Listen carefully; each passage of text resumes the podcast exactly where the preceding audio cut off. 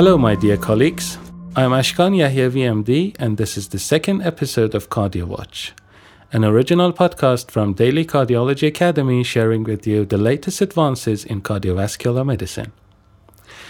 This episode of Cardio Watch is dedicated to one of the merciless mass murderers of all time hypertension. To begin with, let's review the findings of a cross sectional study discussed in one of the ACC 2021 scientific sessions. This study focused on the importance of knowing how many common medications influence the blood pressure control in the hypertensive patients population.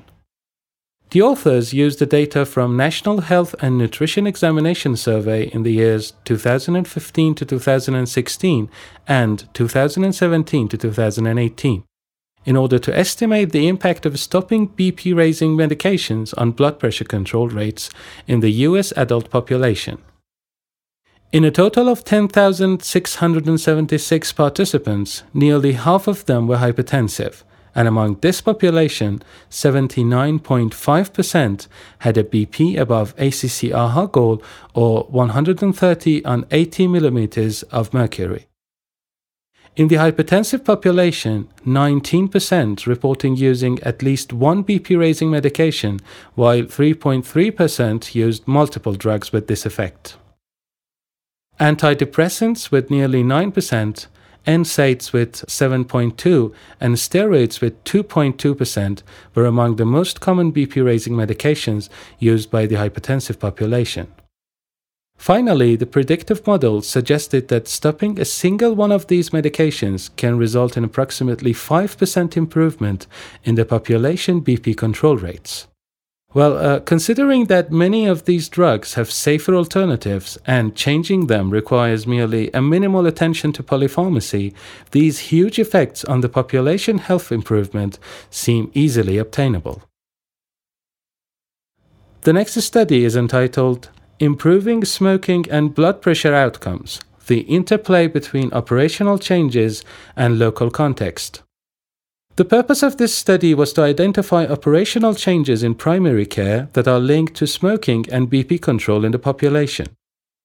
In order to evaluate these changes, 104 healthcare provider participants working in a multi site cardiovascular disease prevention initiative were interviewed and the quality improvements were measured with targets of 10 point or greater improvements in the proportion of patients who received smoking cessation counseling, as well as the patients who gained adequate control over their blood pressure average.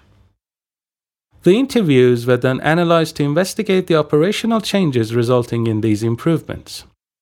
The results showed that implementing a workflow to routinely screen, counsel, and connect patients to smoking cessation resources or implementing a documentation change or a referral to a resource alone led to an improvement of at least 10 points in the smoking outcome in the clinician owned practices.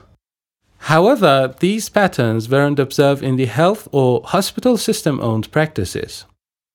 As for the BP outcome, there was an improvement of at least 10 points among solo practices the medical assistants were trained to measure blood pressure more accurately. Among larger clinician owned practices, BP outcomes improved by implementing a second BP measurement when the first one was elevated, and when the staff learned to how to document this information in the electronic health record system. The BP outcomes were improved among larger health and hospital system owned practices that implemented these operational changes also. You can see that there is no magic bullet for improving the outcomes in the susceptible population of patients, and uh, some important operational changes are needed to reduce the risk of many severe outcomes through proper counseling and preventive measures. However, finding the reason behind lower rates of improvement in the larger healthcare settings still needs further investigations.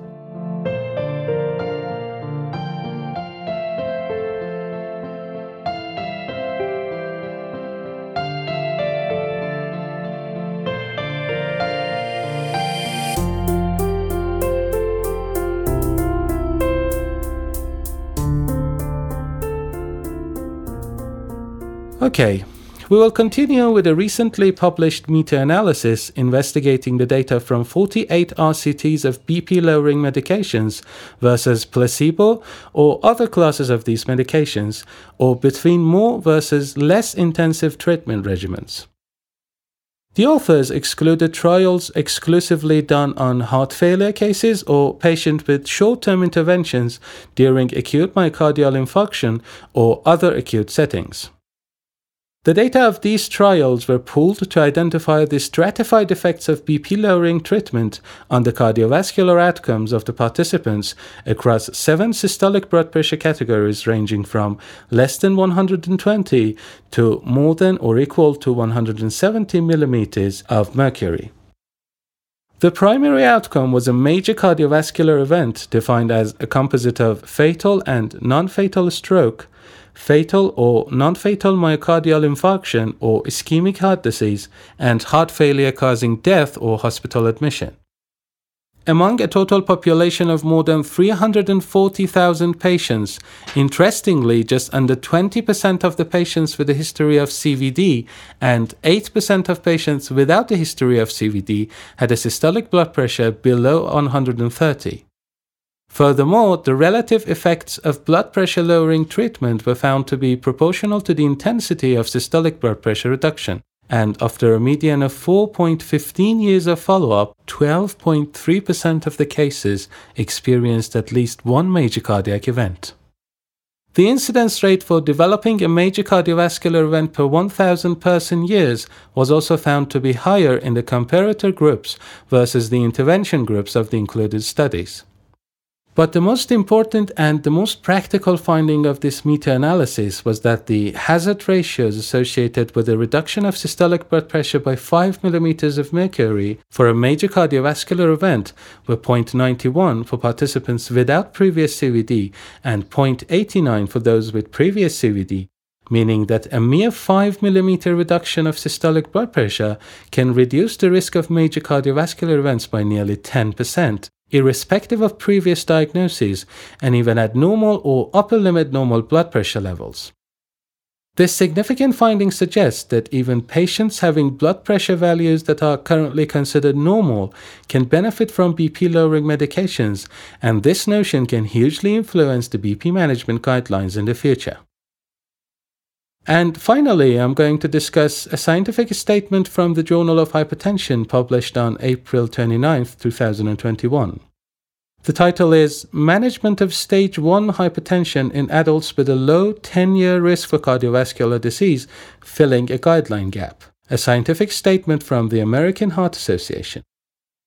The authors argue that based on the 2017 hypertension clinical practice guidelines, lifestyle modification is recommended for adults with stage 1 hypertension and a less than 10% risk for developing CVD.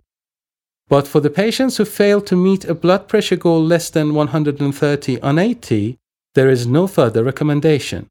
Therefore, filling this gap in the guidelines either requires designing very large RCTs, considering that most of stage 1 hypertensive patients are young adults and less likely to develop CVD, or investigating the available observational data from population studies and other related sources. However, some solutions have emerged for conducting more affordable RCTs, such as novel statistical approaches designing registry trials and trials with target outcome damage or intermediate indicators of CVD. The authors then continue with citing several studies that reported the importance of minor elevations in blood pressure and their role in the increased risk of cardiovascular disease among young adults with apparently lower risk of developing these conditions in the future, as well as the examples of contrast between pediatric and adult guideline recommendations. They also mentioned that even under optimal conditions, the desired improvements in the lifestyle are hard to achieve and maintain over time based on several studies. To conclude, based upon available observational data and in the absence of RCT data and with the lack of a plan for such studies, the authors of this scientific statement suggest that pharmacotherapy should be considered in patients with stage 1 hypertension who fail to achieve the BP goals after 3 to 6 months of careful and vigorous lifestyle modification efforts. Besides, individual with a family history of premature CVD, a history of hypertension during pregnancy or childhood, and cases with a personal history of premature birth should receive careful attention when they have stage 1 hypertension and a less than 10% 10 year CVD risk. The risk calculation in these patients has to be conducted every 4 to 6 years according to the 2019 ACC AHA guidelines on the primary prevention of CVD. Thank you for listening to the second episode of Cardio Watch. You might have noticed the significant improvements in the sound quality and auditory effects in this episode. I have to thank my dear colleague Dr. Mehran Farzaneh for helping me in recording this episode through his valuable expertise in the field of sound arts. You can listen to this podcast on dailycardiology.com, Castbox, or SoundCloud. Also, you're welcome to share your thoughts and insights with us on our social media accounts. Goodbye.